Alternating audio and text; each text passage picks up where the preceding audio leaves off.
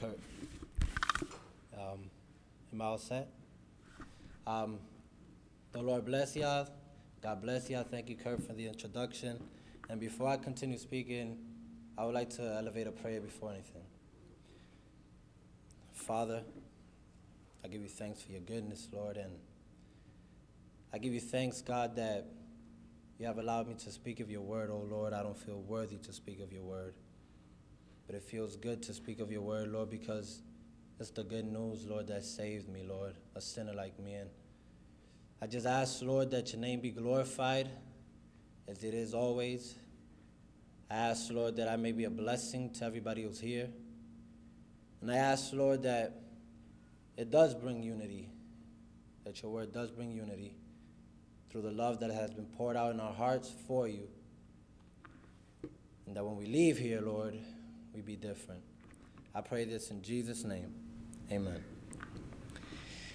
Today, I would like to speak about the glory of God. When I spoke with Kurt, Kurt told me, um, said, you don't have to worry. You could just speak something like, you know, of your testimony and all that. And I, I didn't feel like bothering you too much with my testimony too much. And I really didn't have anything else much to speak about because in these last few weeks, the Lord really has been working on me with the glory of God, just really cherishing Him and loving Him. So I want to speak today basically about all for the glory of God. All for the glory of God. I hope I didn't rattle Kurt by changing from going there, but all for the glory of God. And the reasons for the message are four. And just listen to them. If you want, you can write them down however it, pleases you. Number one, it's the truth, simply because it's the truth. I want to speak about all for the glory of God because it's the truth. It's everywhere in the Bible, it's everywhere in the natural world, and it's everywhere in common sense. It's the truth. That is, in dealing with reality, it is really real. Pertaining to reality, it is absolutely true that all is for the glory of God. Reason number two, in strike of idolatry. That is, that this truth is diametrically opposite to idolatry and it shatters it. So, reason number two is it shatters idolatry. It shows that idolatry has no place, especially in the local congregation of a church that glorifies God, because it's completely opposite to idolatry. Reason number three, the satisfaction of it. That is, it is fulfilling, consoling, and completely satisfying. So, reason number three for me to be speaking about all for the glory of God is that it's completely satisfying, it fills the heart, it's completely consoling, fulfilling, and it is what we need. And reason number four is the results of it. That is, the consequences of understanding this truth is immensely and positively great. So, those are the four reasons that I want to speak about, all for the glory of God. Or there may be other reasons, but those are four reasons for this message. If you needed a reason for as to why this message, it is again, it's the truth, and strike of idolatry, the satisfaction of it, and the results of it. The results of it. Point number one that is true. That it is true that all is for the glory of God is perfectly clear, reasonably concluded, and beyond a doubt provable by looking at Scripture. And I just want to say this. I have this written down, and I just want to say this before reading a few verses. God was completely complete, absolutely absolute, perfectly perfect, fully full, and lacking lack by Himself. So it is true just because of that. All is for the glory of God because God needed absolutely nothing. He was complete in Himself, He was balanced in Himself, and He needed absolutely nothing from creation. And because of that, we can reasonably conclude that all is for the glory of God. He didn't need nothing. But if we have to read a few verses, I would please ask you to open up your Bibles to Acts chapter 17, verses 24. Acts chapter 17.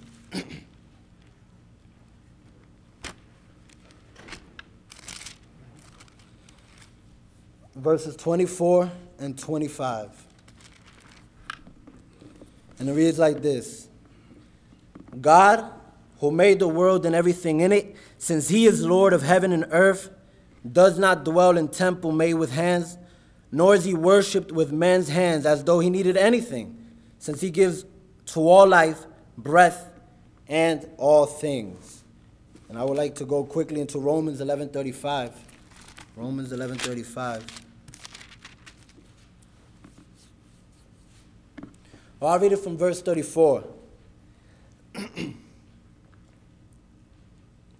For who has known the mind of the Lord, or who has become his counselor, or who has first given to him, and it shall be repaid to him. And one last one I just want to Job 38, verse 4, I believe so. Job 38, verse 4.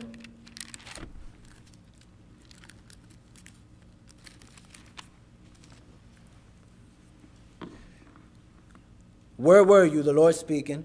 Where were you when I laid the foundations of the earth? Tell me if you have understanding. So, in point number one, as to the mess, as to the reason of the message, why the message, all for the glory of God, is because simply it's true. It's true. And since we are lovers of truth, we ought to speak the truth. It, it's true that all is for the glory of God because through these verses we see that nobody was there with God before the creation of creation. Nobody was there with God. He didn't need nothing from nobody or, or anything for that matter. And so it's reasonable to conclude and it's obvious that if He created something, it has to be simply because He is glorified by it, not because He needs anything from it, but because He's glorified by it.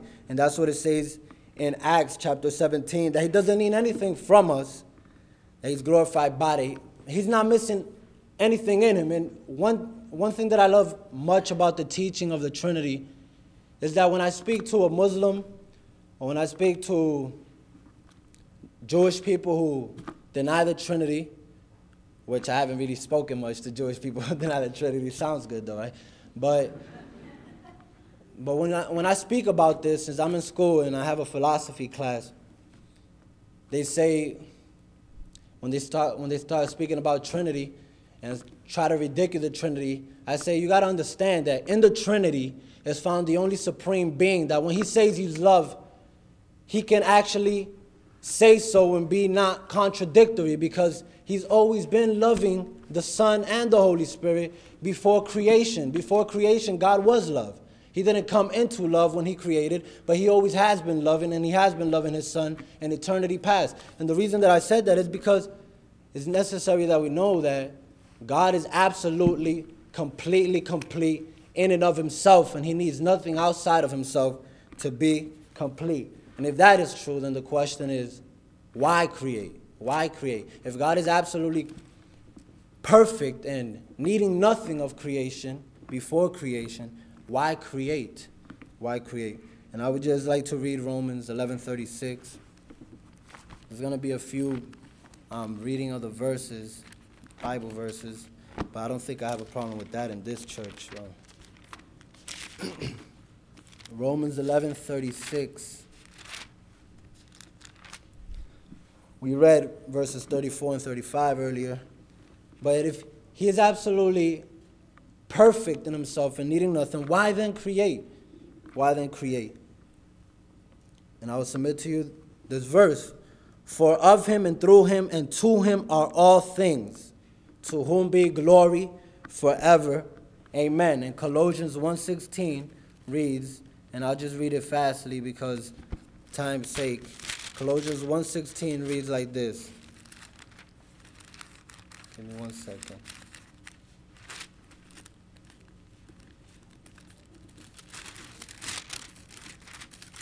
Pages got stuck. It says, For by him all things were created that are in heaven and that are on earth, visible and invisible, whether thrones or dominions or principalities or powers. All things were created through him and for him. And I had one in Hebrews, but for time's purpose, I'll just read in Proverbs. Proverbs 16:4. It says it blatantly and it says it clear as to why God created, if he was completely complete by himself. The Lord has made all for himself. Again, the Lord has made all for himself. Yes, even the wicked for the day of doom. So, reason for the message is simply because it's true, and it has to be true because we see that God is absolutely perfect in and of himself. We see that he doesn't need nothing from creation. The reason that I say this is because sometimes we tend to think that God needs something from us, and it tends to take away glory from him. And he doesn't need anything from us. He's absolutely perfect in and of himself. And the reason that he created that, the universe, is because he wanted to glorify himself. And we need to know that. That we may glorify him, we need to know what is his purpose, what is his end in creating everything. That he wanted to glorify himself, not only in creation, but even when he deals with human affairs, even in the providence of his rule.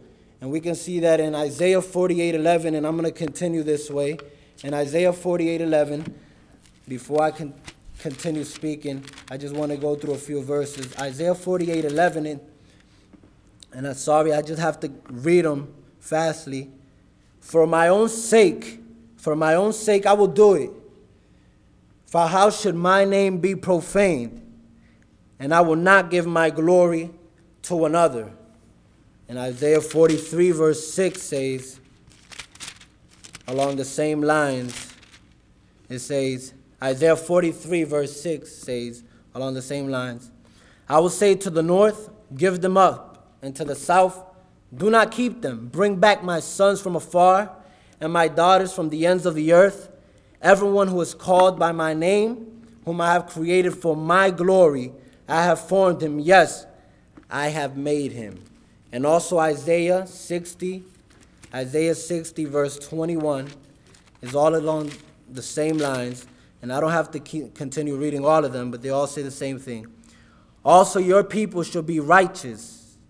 They shall inherit the land forever, the branch of my planting, the works of my hands, that I may be glorified. So in creation, we see, and it's obvious because when God created, then let there be light, or in the beginning, God created the heavens and the earth. The first thing that should pop up in your mind is why. And if He had the power to create, then He has to be completely self existent, self sufficient, and needing nothing. And then, even in the Bible, is, is absolutely clear that when God deals with the human affairs, when God is dealing with what we see even on the news, God is glorifying Himself. And He allows things to happen, and He does things in the believer's life ultimately for His glory. And again, I'm not going to get to the reason practically to us until we get to the satisfaction, but I would like to get to a few more verses even in salvation, is all for God's glory. Even salvation has to do with the glory of God. We know that God is love. We know that God came down to save us, but why? We wouldn't dare to say that we was deserving of it, right? So why? And again, I would submit to you that it has to do with the glory of God. And I would like to read Ephesians 1 5.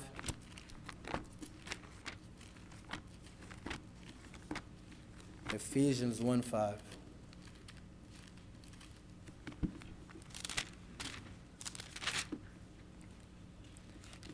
Having predestined us to, to adoption as sons by Jesus Christ to himself, according to the good pleasure of his will, to the praise of the glory of his grace, by which he made us accepted and beloved, in the beloved, to the praise of the glory of his grace, by which he made us accepted in the beloved to the praise and glory of his grace. John 17 10. John 17 10. That is John 17 10. Reads like this And all mine are yours, and yours are mine, and I am glorified in them, and I am glorified in them. Second Thessalonians 1:10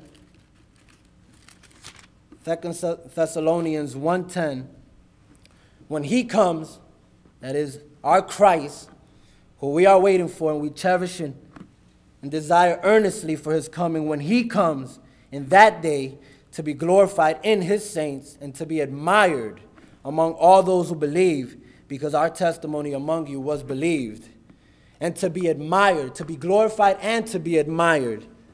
So he's coming, yes, and we can't wait for that day, and he's coming to get us, yes, but he's coming to be glorified and to be admired by those who he's coming to get but nevertheless to be admired by them. In verses 11 and 12 in that same chapter says, Therefore, we also pray always for you that our God will count you worthy of this calling and fulfill all the good pleasure of his goodness and the work of faith with power, that the name of our Lord Jesus Christ may be glorified in, in you and you in him, according to the grace of our God and the Lord Jesus Christ. Now, when it says, and you in him, and that you may also be glorified in him.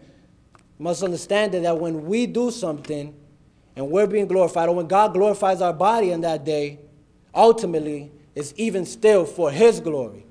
So God shares his glory with nobody, but when he glorifies us, ultimately, it's for his glory. It's for his glory. And on that same, it being the truth, and we seeing it clearly in the Bible that all is for the glory of God.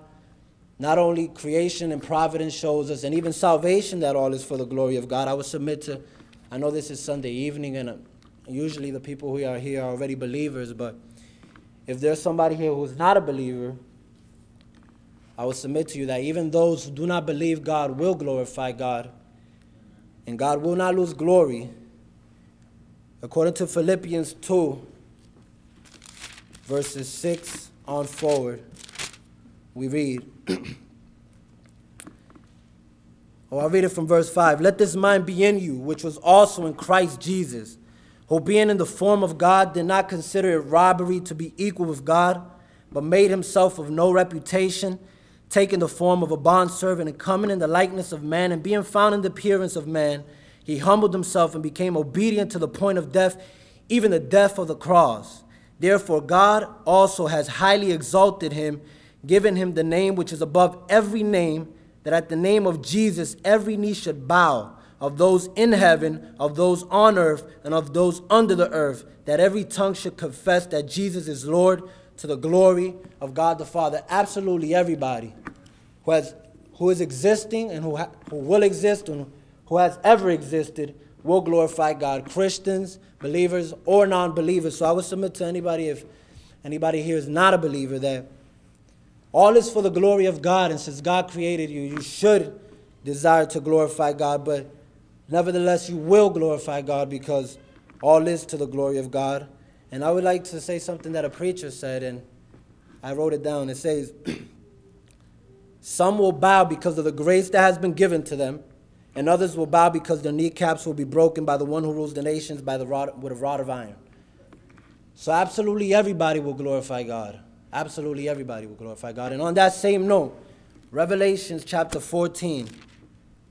Revelations chapter 14. Verses 9 to 11. then a third angel followed them, saying with a loud voice, If anyone worships the beast in his image and receives his mark on his forehead or on his hand, he himself shall also drink of the wine of the wrath of God, which is poured out full strength into the cup of his indignation. He shall be tormented with fire and brimstone in the presence of the holy angels and in the presence of the Lamb, and the smoke of their torment ascends forever and ever. And they have no rest day or night who worship the beast and his image, and whoever receives the mark of his name. And what I want to emphasize is that the smoke of the torment ascends forever and ever. And when we read the Old Testament, you know, we know clearly what that brings to mind. It clearly brings to mind the sacrifices that were a pleasing aroma to God. And it's not that God desires the, the death of the wicked, but it's that God is just. And even if you will not turn to God when He's clearly offering you salvation, He still will be glorified in you through His justice. So it's absolutely true that God, that God is doing all for His glory. So that is one of the reasons why I wanted to speak about this, because it's true. And we ought to speak the truth. It's clearly in the Bible that God is doing everything for His glory. And I absolutely have no problem with that. But as we see further, I don't think you will have it neither. But I would like to read another quote, and I would submit to anybody who's interested in knowing about the glory of God or reading about on this subject systematically to read um, Jonathan Edwards' dissertation on this subject. It really helped me a lot. And I'll just read a brief statement or part of his dissertation. And it said, When God is often spoken of as the last, as well as the first, the end as well as the beginning, it is implied that as He is the first efficient cause and fountain from whence all things originate, so He is the last final cause for which they are made, the final term to which they all tend their ultimate issue. So when it says that he's Alpha and Omega, the beginning and the end, the first and the last, he's the reason for what for he's the reason for the existence of everything, and he's the end for the existence of everything. And it makes sense because when he says that he's the end, well, we're gonna live with him forever, and we're not gonna die. So in that sense, he wouldn't actually be the last. We'll be with him forever. But in what sense is he the end? That absolutely everything is for his glory. That's how. That's how that absolutely everything is for his glory. So it's true that everything is for the glory of God. And another reason that I wanted to speak about all for the glory of God is to strike idolatry, or in other words, in strike of idolatry. In strike of idolatry. If we can read 1 Corinthians 4 7. 1 Corinthians 4 7. 1 Corinthians 4 7. Try to. 1 Corinthians 4 7 reads like this For who makes you different differ from another? And what do you have that you did not receive? Now, if you did indeed receive it, why do you boast? And that's the word that I'm referring to. Why do you boast as if you had not received it? So, Paul is submitting to them everything that we have is from God. So why would you even boast? And that's what I'm saying. To know that everything is for the glory of God ought to shatter any kind of boasting. It ought to destroy any kind of reason for you to puff up your chest or to look at any non-believer or believer in the church like if he's lower than you, like if God didn't give you what it is that you have. All is for the glory of God, not yours. And 1 Corinthians 10:31, we all know this one. Whatever we do, let's do it for the glory of God. Let me read it. It says, Therefore, whether you eat or drink or whatever you do, do all to the glory of God. Do all to the glory of God. And that is not saying that since Jesus Christ died for us, you know, what we should do now is give glory to give glory to God. I mean, we ought to give glory to God for what He did for us, but it's not saying that our giving to the glory of God is just because, you know, we're just being loyal to God. No, it's saying that we ought to give glory to God because God deserves the glory because everything is for the glory of God. Not because we are doing it out of an act of loyalty and because, you know, it just follows that since He died for us, we ought to give the glory of God. No, it just follows that because He created everything, we ought to give the glory of God. And we just thank God that because He died for us and He opened up our eyes, we can give the glory of God willingly. Willingly. So, it is obvious that if we did not get anything from ourselves but from God, we ought to give Him the glory. And the reason that I wanted to speak a little bit about the glory of God. I go to Northern Essex Community College, and I met this um, young girl who's, well, I'm young too, but she's, I guess when you get on the pulpit, you start to feel older or something. But uh, she's, um, her name is, well, forget her name, but she goes to Northern Essex for me, and she's a Christian, she's a believer. She goes to some church in my, my city, my town, Lawrence. And um, remember when the earthquake, did y'all feel it? Well, I, over there in Lawrence, we felt the earthquake. I was actually in school when, when it shook the other day. And when I saw her, she said, Oh my God, that the Lord could come. Because you know, believers, as soon as something like that happens, we quickly thinking about the Lord. And I don't blame. As a matter of fact, I took advantage of that to say somebody next to me, You see how quickly life can end? Because you know, I'm trying to preach. I want him to see how quickly life can end. It can end. It, it was just a regular shake in that moment, but in the future, it could be something destructive, right? But she told me something that at the beginning, I really didn't get bothered, but when I thought about it, I did get bothered. And she told me, you know, wow, Jesus Christ could come, but you know, I got kind of sad because I was like, I'm not going to be able to get married and to have kids. And we might innocently laugh about that, but when I thought about it, I got absolutely bothered because that, that, that does not go in line with Scripture at all. Everything is for the glory of God. And a Christian ought to absolutely desire the glory of God. As a matter of fact, it's, uh, it's impossible for Paul to say, for me to live as Christ and to die as gain with that kind of attitude. Everything in Paul, his desire was God, the glory of God. Everything in creation, their desire is the glory of God, and they can't wait for the manifestation and the glory of the saints so that God could let them loose and the glory of God could be completely revealed in nature. Everything is for the absolute glory of God. Everything is for the absolute glory of God. And so I would submit to you that for the shattering of idolatry, it is absolutely necessary to know that everything is for the glory of God. We can't break idolatry. It is not only an image, it's the way that we live. Sometimes we think about the Roman Catholics and the way that they bow before those statues, but our everyday lives ought to, ought to show that idolatry is something wrong. And the only way we're going to be able to do that is to know that everything is for the glory of God. I like to read this quote from The City of God. I believe that's what it's called, right? The City of God, Augustine. Yeah, the City of God. A little part of it. And Augustine says, Accordingly, two cities have been formed by two loves the earthly by the love of self, even to the contempt of God, the heavenly by the love of God, even to the contempt of self. The former in a word glories in itself, the latter in the Lord. For the one seeks the glory from men, but the greatest glory of the other is God, the witness of conscience. The one lifts up his head in its own glory, the other says, as the psalmist, and I put that in, to its God, Thou art my glory and lifter up of mine head. And lifter up of mine head. There's no in betweens. It's either absolute loyalty, absolute giving of self to the glory of God, or no glory of God in your mind as far as we're concerned. He's going to get it regardless, but in your mind as far as we're concerned, you can't be of self and God or God and self. You can only be of God or of self. And Jesus Christ is clear about that. He said, You can't serve two masters, you can only serve one. You either serve mammon or you serve God. You either serve money or you serve God. So I would say that for the shattering of idolatry, um, all is for the glory of God is, is necessary for the shatter, shattering of idolatry. And it's not wrong. It is not wrong. It is not wrong that all is for the glory of God. There has to be somebody that's in the center. There has to be somebody that's on top of that stage. There has to be somebody who is in front of everybody. Who's it going to be? Is it going to be me? Trust me, you don't want that.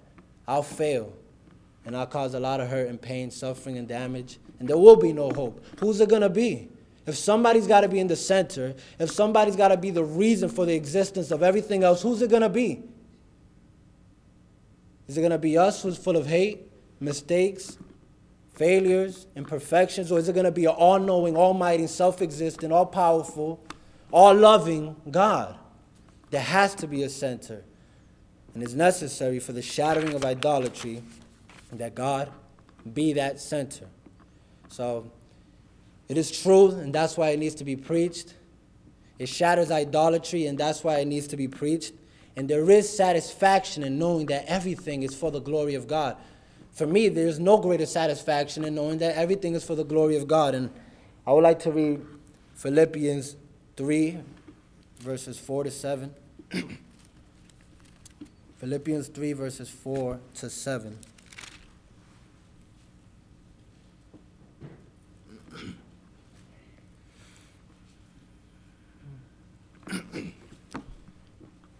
Paul, on a human standard, who had, according to the eyes of the world, reason to boast,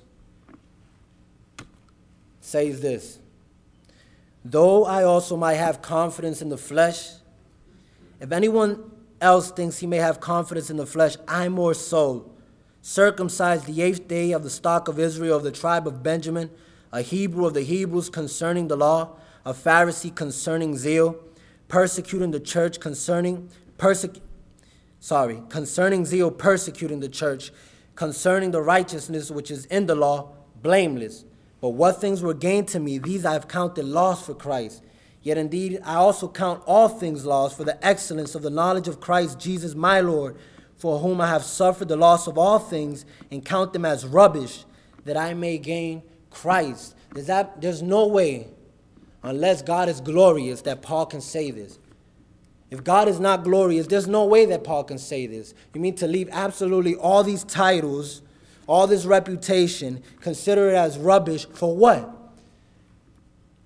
And that's why I don't agree with many who say that the pearl of great price, or the, the pearl yet of great price, is not really referring to Jesus because it makes it seem like it's not a gift. The Bible's clear that salvation is a gift. But it's, it's showing that he is a gift so precious and so special that we ought to give everything away for it. We ought to give our whole lives for it. And it's absolutely that worthy enough to give everything for it. And that's what Paul is saying. He considers everything rubbish for that glorious God. That glorious God. I also like to read Acts chapter 5, verses, or verse 41. Acts chapter 5, verse 41. And I won't be able to get to the results, it seems, but I would like to finish at least the satisfaction. Acts chapter 5, verse 41. says, So they departed from the presence of the council, rejoicing, rejoicing that they were counted worthy to suffer shame for his name. How can you rejoice because you're suffering? You can rejoice when you are suffering for that name because that name is so precious and glorious that if you even have anything to do with it, whether it be suffering, is a, is a, is a reason to rejoice. If you have anything to the giving of that glory, you should rejoice. It's that glorious. God is that glorious. That you should rejoice even when you suffer for Him. So there's satisfaction in it. And I would submit that or, or please desire you to or ask you to look into the glory of God if you don't feel that way as a believer. And I think many believers don't feel that way. Sometimes I know parents ought to, you know, worry about their children and what they are doing, that they're not being lazy. But sometimes I get a little bothered when I see always, not sometimes, but always, fathers always telling the son, always speaking about speaking to them about careers, but never about God. Like, are you desiring to go to Africa and do a mission? But it's always about I want him to be a lawyer. I want him to be. As a matter of fact, um, Pastor Dan, I heard him one time when I was sitting there say about somebody who said he wouldn't send his son, a believer, to this school because he had a desire for his son to be successful in life to be successful in life. What's the glory of God in that? If I have a child, in which I don't, I hope that his success as far as careers go is not first to the glory of God. It's not first to the glory of God. And that if I see that there's something in him that might be prosperous for the advancement of the gospel, whether it be the gift of preaching or he's just a tough cookie and he's willing to go to Africa, even though he has a prosperous future ahead of him here, I would send them. I would send them. Because God is absolutely glorious. And everything ought to be for the glory of God. And so, reason, because God is glorious, it's true, it's so, so it should be spoken about. It should be spoken about, it should be understood, because it shatters idolatry in other people's lives and in our own. And in our own. Why are we doing what it is that we're doing? And we shouldn't be doing everything to the glory of God because we're doing Him a favor, but rather because He deserves the glory. Not because we're being loyal to Him. It's because that's the way it just ought to be. And that's it. And um, to finish, I would just like to read this quote. And the reason that I'm quoting him, I like him, and the reason that I feel free to quote him is because I've heard Pastor Dan Trapiana quote him here too. So and that's Dr. John Piper. And it's about, but if it's absolutely everything for the glory of God, then how is that that Jesus Christ died for the glory of God? For us to be saved, yes, but for the end of being for the glory of God, how is that, how is that, you know, satisfying? How is that to bring us joy. Isn't that selfish? And I would just like to read this in response to that, and that is the passion of Jesus Christ did not merely precede the crown, it was the price, and the crown was the prize. He died to have it. Many people stumble at this point. How can Jesus be motivated to give us joy if he is motivated to get his glory? Most of us have grown up thinking that being loved means being made much of, but we know better. Even before we come to the Bible, we know this is not so. Our happiest moments have not been self saturated moments, but self forgetful moments. There have been times when we stood beside the Grand Canyon or at the foot of Mount Kilimanjaro or viewed a stunning sunset over the Sahara and for a fleeting moment felt the joy of sheer wonder. This is what we were made for. Paradise will not be a hall of mirrors, it will be a display of majesty and it won't be ours. This means that to love us, Jesus must, must seek the fullness of his glory and offer it to us for our enjoyment. That is why he prayed the night before he died Father, I desire that they also, whom you've given me, may be with me where I am to see my glory, to see my glory. And so, no, it's not bad news that God is seeking his glory. One of God's glorious um, actions or, or demonstrations or manifestations is dying on the cross for us. That's what he considers glory. If God, that's what you consider glory, then I'm all for that kind of glory. God is a, a all loving God. And when he glorifies himself, he will glorify himself in a loving way for the believers, but it's absolutely for his glory. It's just that he's love. It's just that he's love. And the results of that, God glorifying himself, is us being saved. Is us being saved. Why do you think Jesus Christ died for us? You might say, to save us. Yeah, but why? Like I asked earlier, but why? Was there something in us? Was God looking at us when he was going to save us? Did he find something, anything good in us to save us. If God would have kept his eyes on us when he was going to save us, there would be no reason for him to save us, rather to condemn us. If God is going to save us, he need to look into himself because he is all love. And that's where unconditional love comes from. So we ought to live all for the glory of God because if it wasn't for the glory of God, we wouldn't be saved. And so I submit to you, let's live for the glory of God.